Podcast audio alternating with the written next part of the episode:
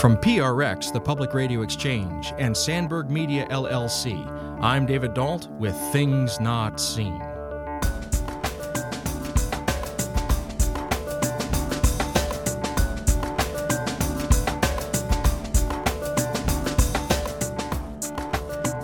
She took the name of Sojourner because she knew that she had to be an itinerant preacher.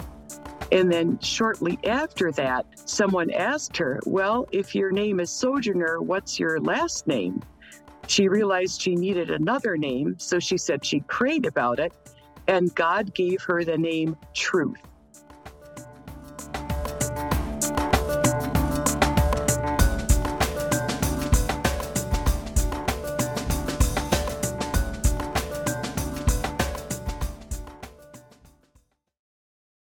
Things Not Seen is made possible in part through the generosity of our Patreon supporters. If you'd like to join them, please go to patreon.com slash notseenradio. That's P-A-T-R-E-O-N dot com slash notseenradio. Thank you. Welcome to Things Not Seen. I'm David Dault. We're speaking today with Nancy Koester. She holds a PhD in church history and has taught at both the college and seminary levels. She's ordained in the Evangelical Lutheran Church in America, and her work focuses on 19th century American history, especially the anti slavery movement, the Civil War, and Reconstruction. She's been inspired through her career by women of that era who, though lacking basic rights, found ways to move the nation closer to its own ideals. In 2013, Koester published Harriet Beecher Stowe, A Spiritual Life, which won the Minnesota Book Award in 2015 in general nonfiction.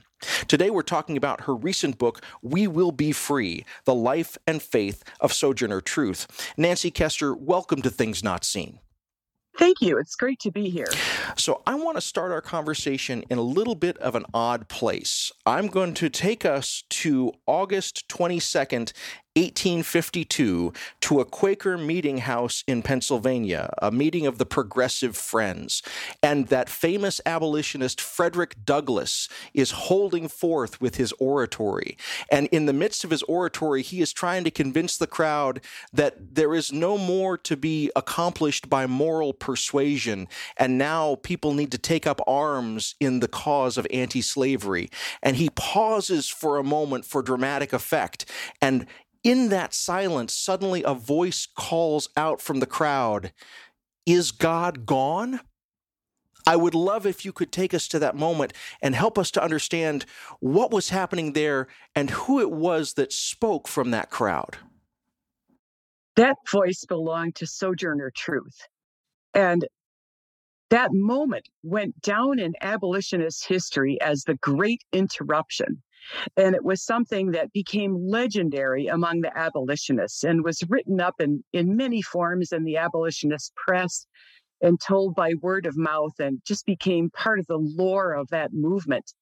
And it was a very dramatic moment because you have the two most prominent Black abolitionists, Frederick Douglass and Sojourner Truth, and they are disagreeing with each other on how it is that slavery should come to an end.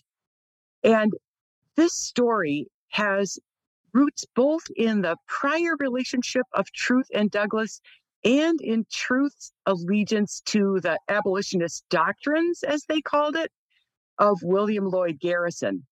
And to unpack that moment, you got to get to those those two roots of it. One is Truth's relationship with Frederick Douglass. She first met him at an abolitionist commune in Northampton, Massachusetts, where she lived for three years, and Frederick Douglass came as a, a an occasional speaker. And from the get go, they just were like oil and water. They represented two very different ways of being and of living in the abolitionist movement. And I think this is very important because it shows that among Black people as well as white people, abolitionists had very different ideas of how was the best way to get rid of slavery. Some were nonviolent, some advocated violence in certain circumstances, some thought that politics was tainted and unworthy and should be abstained from, and others thought we need to get into politics and use it. And they came down on different sides of these issues. But they also, Truth and Douglass also had very different personalities. I like to use the uh, picture of playing a violin or a fiddle. That Douglass was more of a classical musician, or to drop the metaphor, a classical speaker. He was self taught, but very rigorously taught in literature and rhetoric. And he became one of the master orators of his day. Whereas Sojourner Truth was more of a fiddle player, she was an improviser. She used, if I can say this, a folk style. She didn't write things down beforehand. She was much more off the cuff and spontaneous. And they were just at odds. Eh, they operated in such different ways. They respected each other, but they also sometimes rubbed each other wrong. And we know this from things that Frederick Douglass himself wrote in his memoirs and later on. It's clear that he respected Sojourner Truth, but he found it very annoying that she would interrupt him in the middle of a speech like she did this time. So that relationship, I think it helps to think of them as frenemies. But the other piece is that Sojourner Truth was very loyal to William Lloyd Garrison, and she believed in his doctrines of abolition. And for example, immediate abolition with no recompense to the slaveholder. She believed that complete equality was called for, that merely getting rid of slavery was not enough.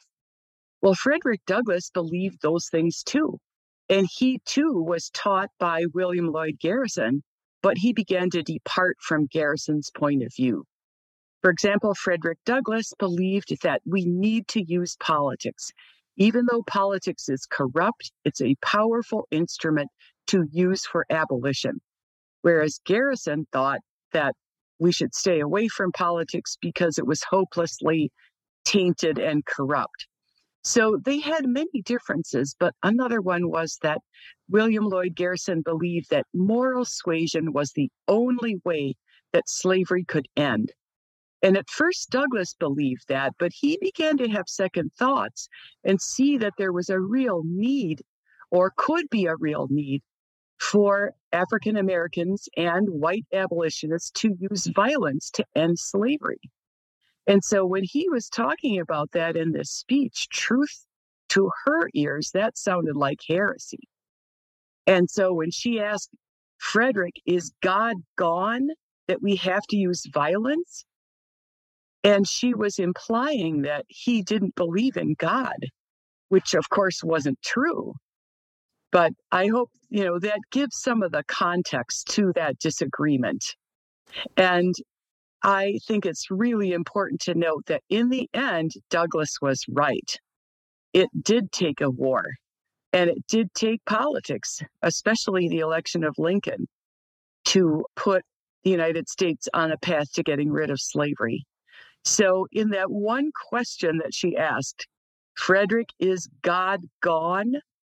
There's a whole lot of stuff riding on that.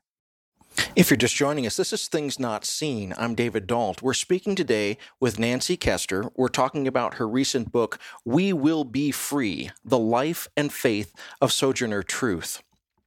Well, Dr. Koester, I want to stay with that moment for just a second and see what we can learn about Sojourner Truth in this particular exchange. So, there, as she's speaking, and I recognize that we can't know this for sure, but was she angling for a calculated rhetorical effect? Or had the Spirit grabbed her in that moment as it had grabbed her at times before and put the words in her mouth? How would you characterize your imagination of what was going through Sojourner Truth's mind at that particular moment? Well, of course, I don't know the answer to that, but it is an intriguing question. And I like to think that she was moved by the Spirit, as she often was. But I also think that the Spirit might have moved her to ask a question that would have an expected answer. Because you say, if you say, Is God gone? the answer must be, Well, no, God's right here. So her question was posed in such a way that the audience would be with her and not with Frederick, or so she she may have thought. But one thing it tells us about it, us is that she was a very bold person. She was used to standing up and being the only one to say something. And it seemed to me sometimes that she really thrived on that. Well, and if we take this idea, this question, is God gone? And the answer, of course, God is not gone, God must be here, then Sojourner Truth had a theology that followed from that. If God is here, then violence is unnecessary. Now, these are my words, yes. not yours. So, have I got that right, or would you say it in a different way? No, I think that's absolutely what she believed. And we know that because there were other speeches that she gave in which she talked about being nonviolent and she talked about the power of moral suasion and of God to move in history and through people, but without using violence. So we know that this isn't the only time, this particular interruption was not the only time that she voiced those convictions. And there are other points in your book, We Will Be Free, where we get examples of Sojourner Truth doing exactly this being surrounded by a mob in the dead of night and literally singing and preaching her way out of that situation. So I wonder if you could briefly tell us about how Sojourner Truth saw the word of God or the words that God gave her as a kind of powerful balm against violence. Well, she used the words of scripture. And by the way, I should say that she did not read or write, but she learned scripture by having it read to her and by listening to many sermons. But she believed that scripture was powerful, almost that, that verses from scripture were almost like arrows that you could shoot and they would pierce the heart and change people's motivations and change their minds she believed that so thoroughly that I think that gave her a power when she spoke that people had to listen to her. And I think people sensed that she had, I'm going to use the word charismatic, but in the broadest sense of that word, I think she did have some charismatic power that other people noticed. And whether they liked it or not, they had to admit that she had something that most people didn't have. And another aspect of that was her singing. She had a powerful singing voice, and it was said to be a very low alto or even a tenor voice, which reminds me of some other activists like Fannie Lou Hamer and Odetta, who had these wonderful, deep singing voices, so that when they stood up to sing, they commanded attention through the majesty of the voice, eh, the singing voice that they used.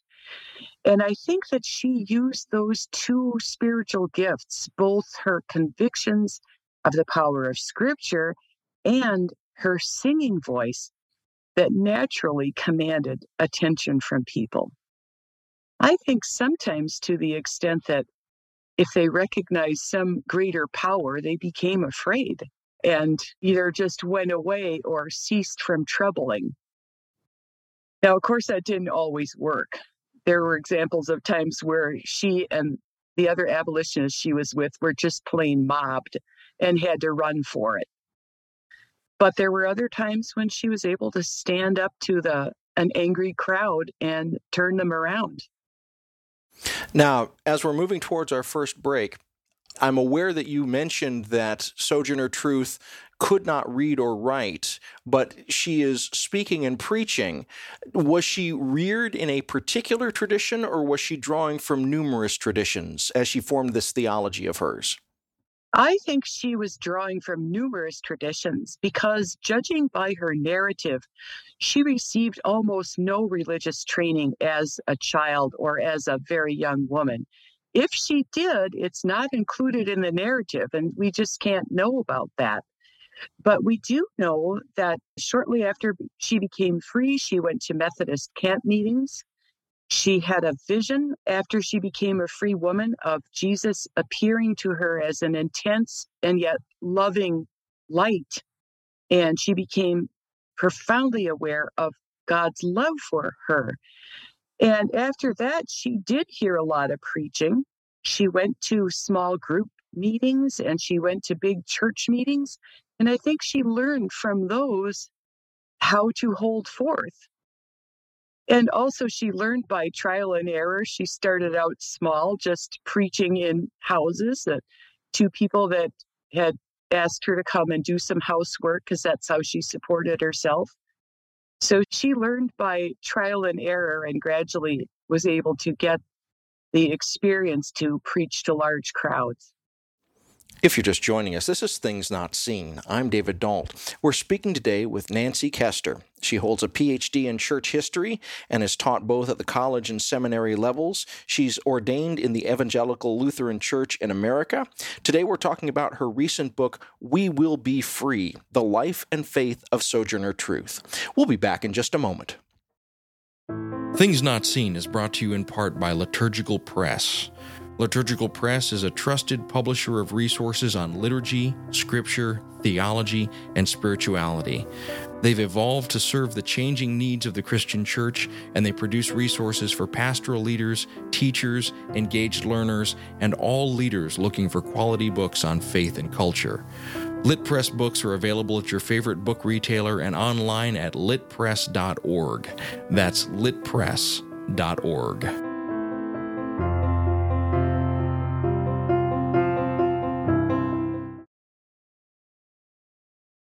Welcome back to Things Not Seen. I'm David Dault. If you're enjoying these conversations, please go to our website, thingsnotseenradio.com. There you'll find 10 years of these sorts of interviews and conversations, all available for free for your listening pleasure. We're speaking today with Nancy Koester. She holds a PhD in church history and is taught at both the college and seminary levels. She is ordained in the Evangelical Lutheran Church in America, and her work focuses on 19th century American history, especially the anti slavery movement. Today, we're talking about her recent book, We Will Be Free The Life and Faith of Sojourner Truth. We began our conversation in the first segment at this crystalline moment between Sojourner Truth and Frederick Douglass. What you have told us has been characterized as the Great Interruption, and that happened in 1852. I wonder about how old was Sojourner Truth when this interaction, this Great Interruption, occurred?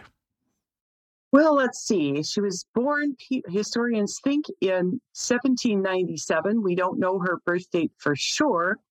So she would have been, let's see, about 56 years old, 55, 6, somewhere in there. And so she had already a very full life up to this point. And let's get some of the highlights. We won't be able to get all of it. You go into thorough detail in your book, We Will Be Free. But she was born into slavery. Is that correct? Yes, she was born into slavery in New York in the Hudson River Valley, not far from the what we know as the town of New Paltz in Ulster County. And that was a Dutch speaking area, largely Dutch speaking. So her first language was Dutch. And that's interesting because after she became famous as a public speaker, many people, reporters would mention her odd form of speech.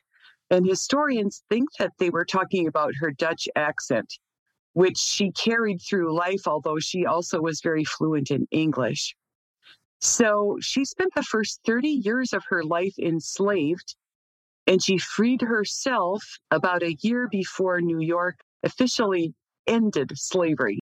And she needed to free herself because she had a falling out with the person who owned her, legally owned her. And that's another long story. But she freed herself, took refuge with an abolitionist family, and then she found that one that her son Peter had been illegally sold into slavery, trafficked into slavery in Alabama. She got help from some abolitionist lawyers and went to court and got her son back, which took many months of patient, perseverant, hard work and waiting to do. She got her son back. Not too long after that, she went to New York City and worked as a maid for two or three wealthy Methodist businessmen. And on the side, she did preaching and she had a ministry to prostitutes. that she joined in with some of her employers who were part of the Magdalene ministry, which was to convert prostitutes and set them on a path of righteous living. So she had quite an interesting life, but she became very disenchanted with churches that either agreed with slavery or tried to ignore it. And she became involved with perfectionist groups that took her further and further out to what might be called fringe movements and ended up in, in kind of a personality cult with a really strange guy that called himself the prophet Matthias. She was in that for several years until the whole thing fell apart under some dramatic charges of murder directed against the cult leader. That was just a really strange episode in her life. I think she learned some things from that. After that, she stayed in New York City and continued working as a maid for a while, or housekeeper if you prefer. But then she became very frustrated because she realized that she was not following the calling that she got when she had her vision back now many years ago. And she realized that she could not follow her calling as long as she was worried about trying to support herself. She realized that she would have to cut loose from all worries about money, and she was always poor. She'd have to cut loose from that and go out as an itinerant preacher and hope that, trust that, I should say, God would take care of her needs, which she did. She became an itinerant preacher on Long Island and then went to New England. And by then she was in her early 40s. And she started to get tired after many months and looked for a place where she could stay a while. And friends directed her to this abolitionist commune in Northampton. I like to think of that as her college education. You know, she never went to college. She was deprived of an education because of slavery. But yet she had an experience there that was kind of like college because she lived in a communal setting. She heard a lot of lectures about slavery and other reforms. And to stretch the analogy even further, she even had a campus job, which was running the laundry. But she also could go out and do public speakings, which became her internship that launched her into her career as a reform speaker as well as a preacher. Well, this is fantastic. And one of the things that I want to impress upon our listeners today is your book, We Will Be Free, doesn't just give us the scope of life of Sojourner Truth, but it also gives us a glimpse into a number of religious movements that are happening in the 19th century the Shakers, the Quakers, the Free Methodists, the sort of fruits of the Great Awakening, and as you mentioned, also these charismatic little enclaves that gather around certain individuals, sometimes for great benefit and sometimes for uh, nefarious ends. But I was fascinated to learn about the way in which Sojourner Truth intersected with all of these movements that I had learned about in church church history. I wonder if you could say a little bit about that. She really is a through line through all of these. She is, and she became influenced by the Millerite movement too. She was an Adventist all of her life, although that word, like so many others, can mean many different things. But historians believe that she probably was a Millerite Adventist at first, then she modified her views later on. But one of the reasons why she intersected with those groups that you mentioned was that those were groups that allowed women to preach. Not saying that every single part of those groups did, but saying that within those groups there were enclaves where women were allowed and encouraged to preach. And she felt called to preach. So she had to go and be with groups that could not only accept her, but rejoice in her power as a preacher. So her calling brought her in that direction. And I think that these groups also appealed to her because they were outsiders to the mainstream Protestant groups. They all had things to protest about those groups and were trying to become purer more righteous, more spirit filled examples of the kinds of communities that Jesus calls us to live in. So, those were some of the reasons why she intersected with those groups. If you're just joining us, this is Things Not Seen. I'm David Dault. We're speaking today with Nancy Koester. We're talking about her recent book, We Will Be Free The Life and Faith of Sojourner Truth.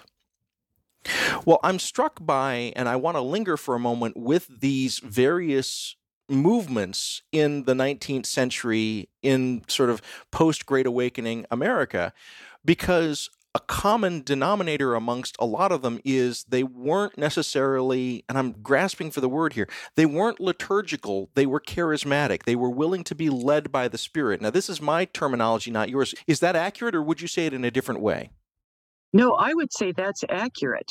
They were not liturgical churches, but they often had certain components that would be part of their worship. For example, there would be preaching, there would be praying, there would be singing. Sometimes there would be waiting, simply waiting for the Spirit. So all of those components were there, and there would often be someone who was at least unofficially in charge. So it wasn't completely random, but it was porous enough for the Spirit to be able to move. And I think that really appealed to her. Having that sense of freedom and having that sense of not being encumbered by all kinds of forms and assumptions. And that may affect or it may relate to how so many Black people worshiped as well. Not all. Of course, there were Black Episcopalians, there were Black Catholics, there were Black Lutherans. So I'm not trying to make a blanket statement here, but that African American religion intersected with those movements also because of the longing for freedom and the longing for free expression, which was so cruelly suppressed under slavery and under Jim Crow. And so I think all of those things came together in the life of Sojourner Truth. And she embodied those things. And I think it's really interesting that even though she intersected with those groups. She was influenced by the Quakers. She contemplated joining the Shakers. She loved Methodist camp meetings, and you could go on and on. And yet, after she was part of this weird kingdom of Matthias, she never joined a group again officially, a religious group.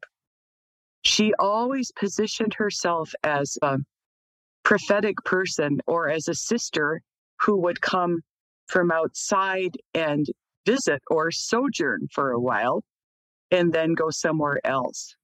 She reminds me of Noah's dove that was sent out from the ark and would fly over the waters and look for some place to land, but she didn't find it after that Northampton Institute, the abolitionist commune. She never again really found a place where she could be at home. And maybe we should take a moment and clarify for our listeners her name, Sojourner Truth, because that was not her birth name. That was a name that she either chose or was given to her, depending on how you set the needle on this particular charismatic journey that she was on. But I wonder if you could talk to us about her birth identity and how she became Sojourner Truth. I recognize we won't be able to go into detail, but just in broad strokes. Well, her birth identity was that her name was Isabella. That's the name her parents gave her. And her last name would have changed whenever she changed owners. She would have taken on the last name of the owner. So today, in our time, many people give her the name of Isabella Baumfree, which was her father's name. And that is an attempt to to show respect to her true lineage. And I think that's a good thing. And I understand that. But historically speaking, she would not have been called Isabella Baumfree. It's fine for us to know her as that.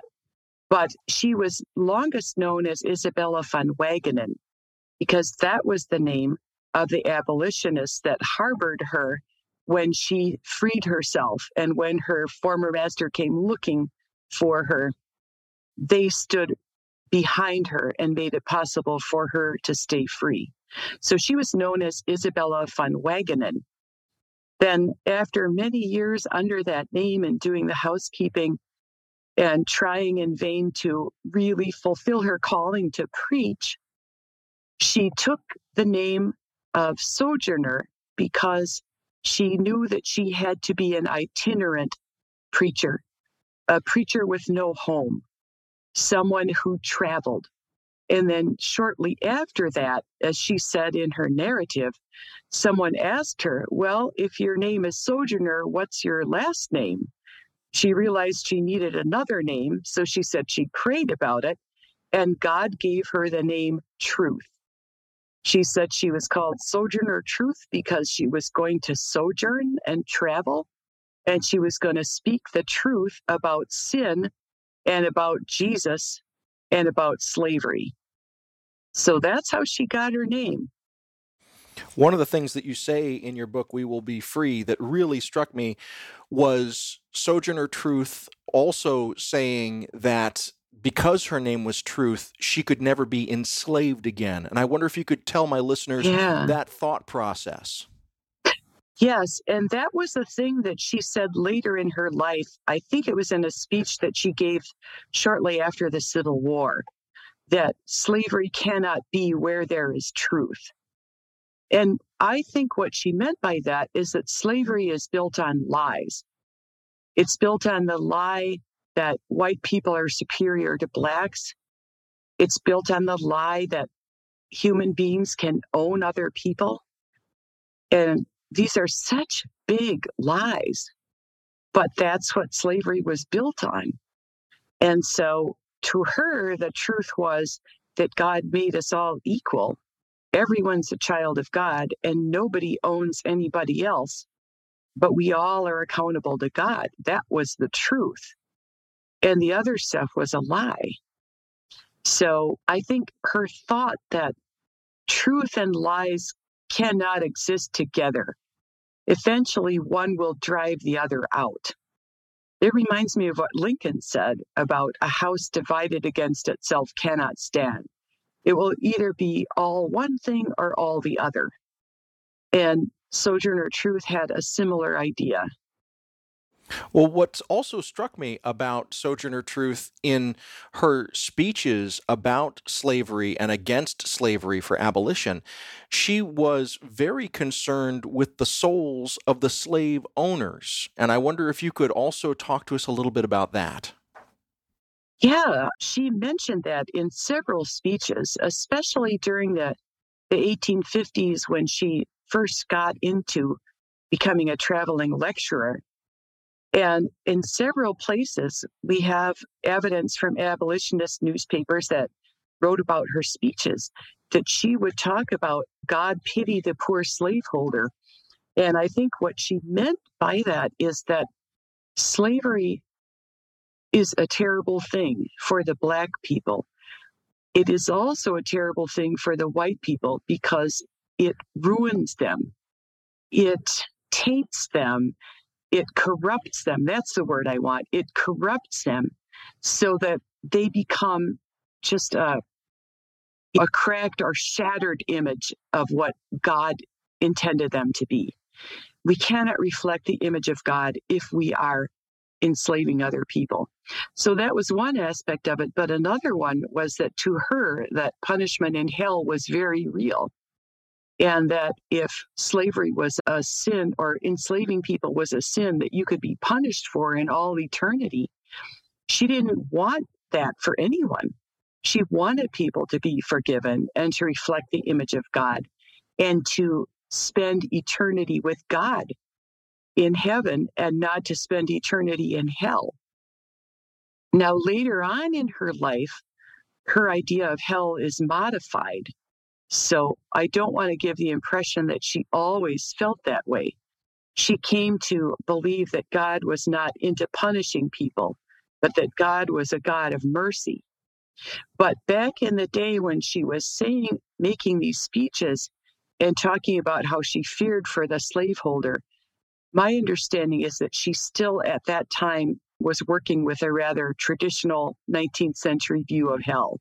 The thing that really strikes me about this is whether you believe in hell or not, she wanted everyone to find their full humanity. To put it in a positive way, that's what she wanted. And she didn't want anyone to be cut off from God or from their own identity as children of God. And she thought that slavery did that to people. It did it to white people. If you're just joining us, this is Things Not Seen. I'm David Dault. We're speaking today with Nancy Koester. She holds a PhD in church history and she's ordained in the Evangelical Lutheran Church in America. Her work focuses on 19th century American history, especially the anti slavery movement. Today we're speaking about her recent book, We Will Be Free The Life and Faith of Sojourner Truth. We'll be back in just a moment. Welcome back to Things Not Seen. I'm David Dault. Each week on our program, we bring you a rich conversation about culture and faith. If you're enjoying these conversations, please go to our website, thingsnotseenradio.com. There you'll find 10 years of these sorts of interviews and conversations, all available for free for your listening pleasure. We're speaking today with Nancy Koester. She holds a PhD in church history and she is ordained in the Evangelical Lutheran Church in America. Her work focuses on 19th century American history, especially the anti slavery movement, the Civil War, and Reconstruction. Today we're talking about her recent book, We Will Be Free The Life and Faith of Sojourner Truth. Well, we have only been skimming the surface of the amazing life of Sojourner Truth. We've talked a little bit about her abolition work in anti slavery and how she really is a through line that stretches across the 19th century and gives us a glimpse of these various religious movements that were arising in America in the wake of the Great Awakening. But what amazed me is that her life doesn't stop there, but instead we see her again a through line through the 13th, 14th, and 15th amendments to the Constitution, and she becomes a very important figure in the women's suffragist movement, which brings her to what we might call a kind of intersectionality, where she's working with white women to try and bring about the vote for all women. And I wonder if you could tell us a little bit about that part of her life and her work. Sure. Well, she started as a speaker in the women's movement before the Civil War and gave a number of speeches at important women's rights events. And one of the reasons that she got into that, of course, was that women's rights overlapped with abolition. And there were people in the women's movement who heard Sojourner Truth speak at abolitionist rallies and then said, Wow, she is really a powerful speaker. And they invited her to come and speak to women's rights gatherings. And one of the interesting things about this is that was a time when women were not supposed to speak in public. And there were very few women who had the opportunity to cultivate the ability to do that. But Sojourner Truth was exceptional because she had already been preaching to crowds for a long time. And so she came ready to go. She knew how to address a crowd. She knew how to carry her voice. She knew how to engage people. And I think that is very interesting because it's so easy to think of all of the ways in which she was disadvantaged. For example, she couldn't read or write, she was poor, and so on. But she had a big advantage over the majority of white women who had no idea how to get up in front of a crowd and speak. Well, of course, the women's rights movement was temporarily put on hold during uh, the Civil War. Women were very active in the Civil War, but I think there was an agreement that we're not going to pick up the women's rights movement per se until the war is over. Well, then Sojourner Truth was involved in getting the women's rights movement back up again. And she was really stretched because her first commitment, and she said so, her first commitment was to her people. And in trying to help the freed people prepare themselves for freedom and move away from the South and find jobs and hopefully get land. So that was her first commitment, but she was asked by people like Elizabeth Cady Stanton and Susan B. Anthony to come and speak for women's rights groups as well. And when she did so, she said always that she thought it was very important for Black women to get the vote. That is not at all an obvious thing to say because back then and even today, there are people who don't want Black women to be involved in women's rights. There's a long history to that. But Sojourner Truth always insisted on saying that these things cannot be separated. And in some speeches that she gave to women's rights groups, she said that if anything, Black women should get the vote first because they needed it the most. Because of all the exploitation that they had endured, they needed to have that political voice. But as the women's rights movement went through a schism over the question of who should get the right to vote first, should it be Black men or should it be all women? or should it be white women? And this gets to be a very complicated story, but it was a tragic story because all of those movements should have been together. And there were people that wanted to keep them together. But politically, the polarization was such that they were driven apart. And we are now living in a time of political polarization. And there are those of us who think that why can't I have some nuance here? Why can't I say both and instead of either or? But it's hard to do when when the right and the left is so driven apart that seems like there's no middle ground. And that's analogous to what they went through in the, the women's rights movement as well. Well, Sojourner ended up siding more with those who thought that the black men should get the right to vote if it had to be a choice and she didn't want it to be. But if that's the reality, the political reality of it, she would rather have some blacks getting the vote than none at all, and then persist in working for the women's vote, both blacks and whites. So it was a cruel choice to have to make. And she never changed her mind and she never gave up, but she had to acknowledge the political realities that were forced on the movement. And so the movement was forced into a kind of gradualism, even though I'm hearing you saying that Sojourner Truth would have wanted it to maintain unity and for all of these groups, African American men and women of all races, getting the vote all at once together. Am I hearing that correctly? Yes. As I think Susan B. Anthony put it, Susan B. Anthony said she would prefer for us all to go into the kingdom together. And that's what Sojourner Truth wanted. But Anthony went on to say, but if that's not possible, white women should go first. And the reason they gave is that the white women had more education. At least those who were in the suffrage movement did. When the reality was that a lot of white women were not educated, nor white men for that matter. But these were the arguments at the time.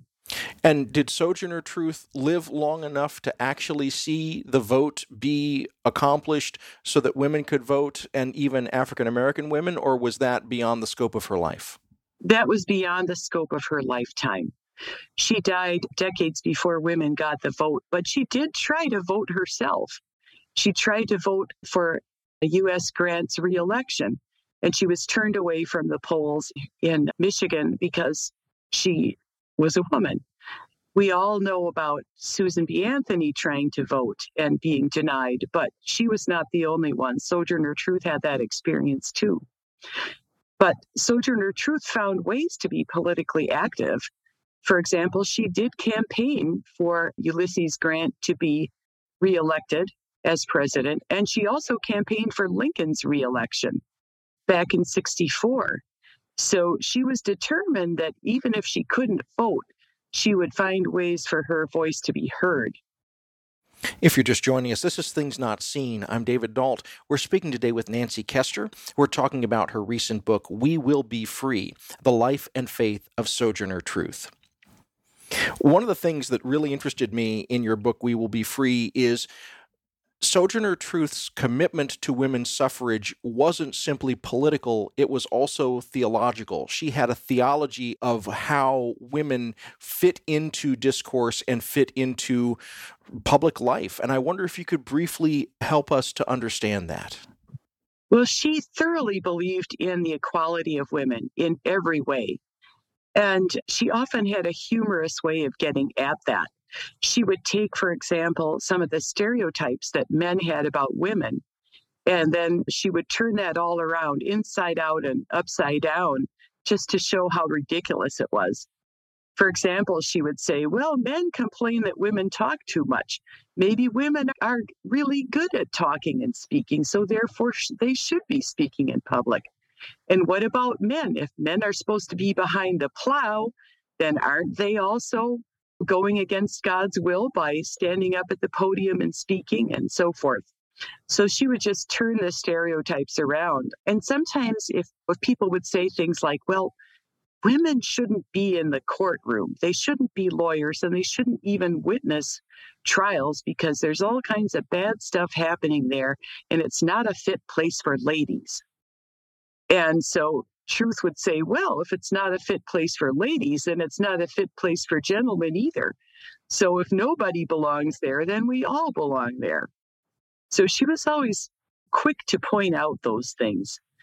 And she often did so in humorous ways. And I think once she got her audience to laugh, it was easier for them to let go of some of the old ways of thinking. Because once you can laugh at the way people do things now, then you're ready to explore something else. Another thing she did along these lines is that she would boast, and I do mean boast, she was very proud of her physical strength because she had many years as a farm laborer. And she would say, I can hoe and gather into barns and drive oxen as well as any man living, and I can eat as much as any man when I can get it. And this was not just a boast about her physical strength, but it was also her critique of what a lady was. In those days, it was thought that a lady was someone who had soft hands and who didn't have to work hard with her hands because her servants or slaves were doing that. So a real lady was delicate. And a real lady needed help to get over puddles and around the muddy roads and needed help getting into a carriage. And Sojourner was not having it. She said, No, that has nothing to do with being a lady. That she would often insist, I am a lady too, and nobody helps me. So she was not into the, the whole business of being a lady, which also meant being wealthy and being white.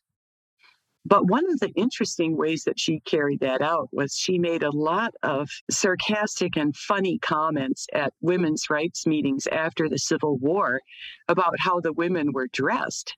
Because if you think of women's fashions in those days, how ridiculous they were with the corsets and bustles and crazy hats and silly shoes that meant you couldn't walk anywhere, you couldn't do anything when you were in this getup. And she confronted some of the women when she got up to speak and said, Look at you.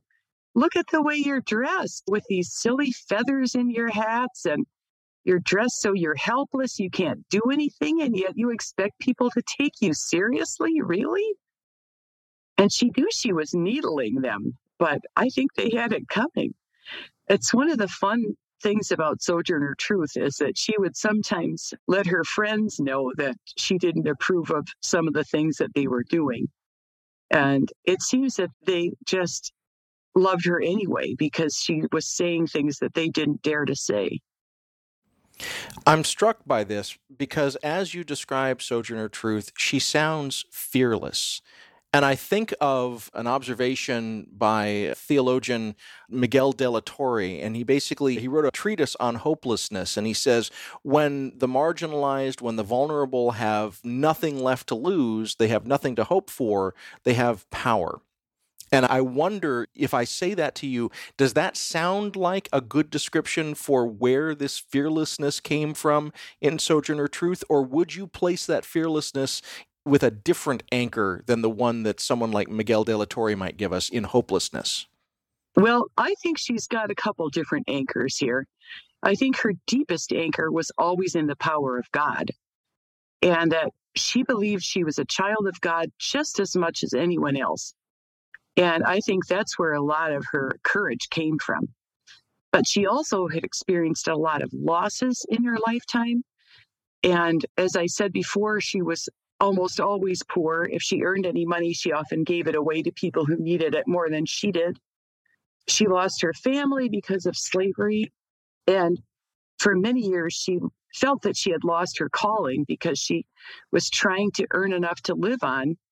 And that kept her doing housekeeping. And here was this woman with all this talent doing manual labor for people. And I think she experienced despair because of all those losses. And yet she also experienced God walking with her through that and bringing her to another place. So I think that both the despair and the hope are sources of her bravery. And one thing about her view of work, I think, ties in here is that she did not despise manual labor. She took pride in it.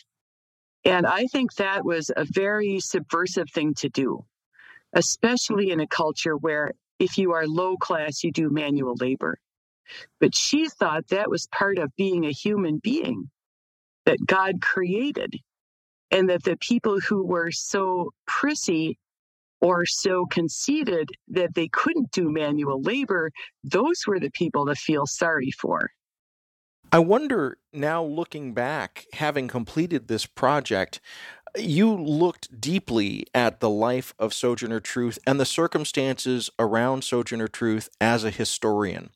And so uh, the job of a historian is to get the facts correct and in the right place and to build a narrative around that.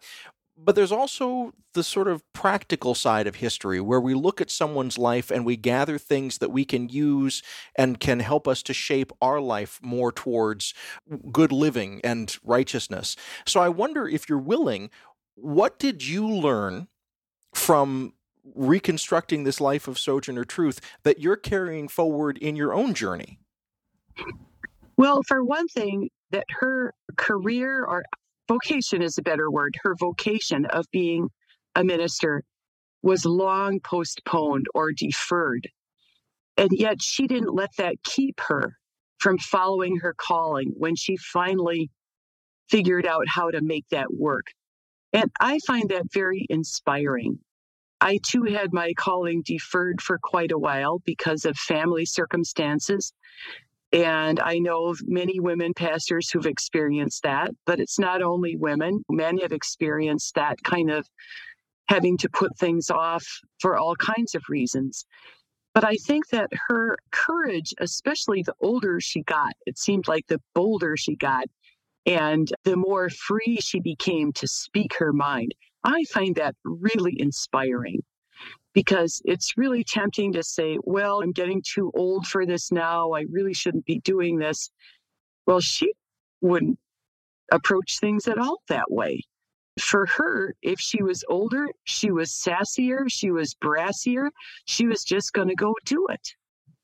And I also think that part of taking pride in the physical labor is an important thing that that is such an essential part of being a human being that not to belittle that side of one's life, but to rejoice in that and to own it and say, look, I don't have to be something more than human.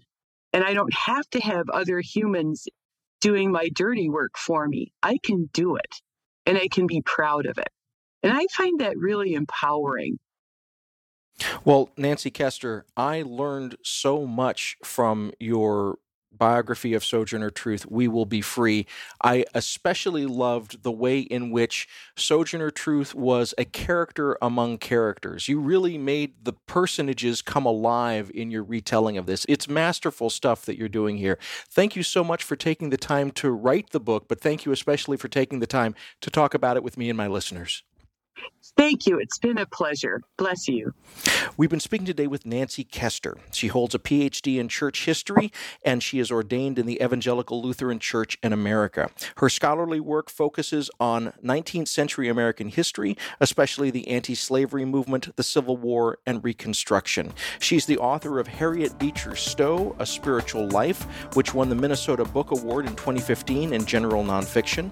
Today we've been talking about her recent book, We Will Be Free The life and faith of Sojourner Truth.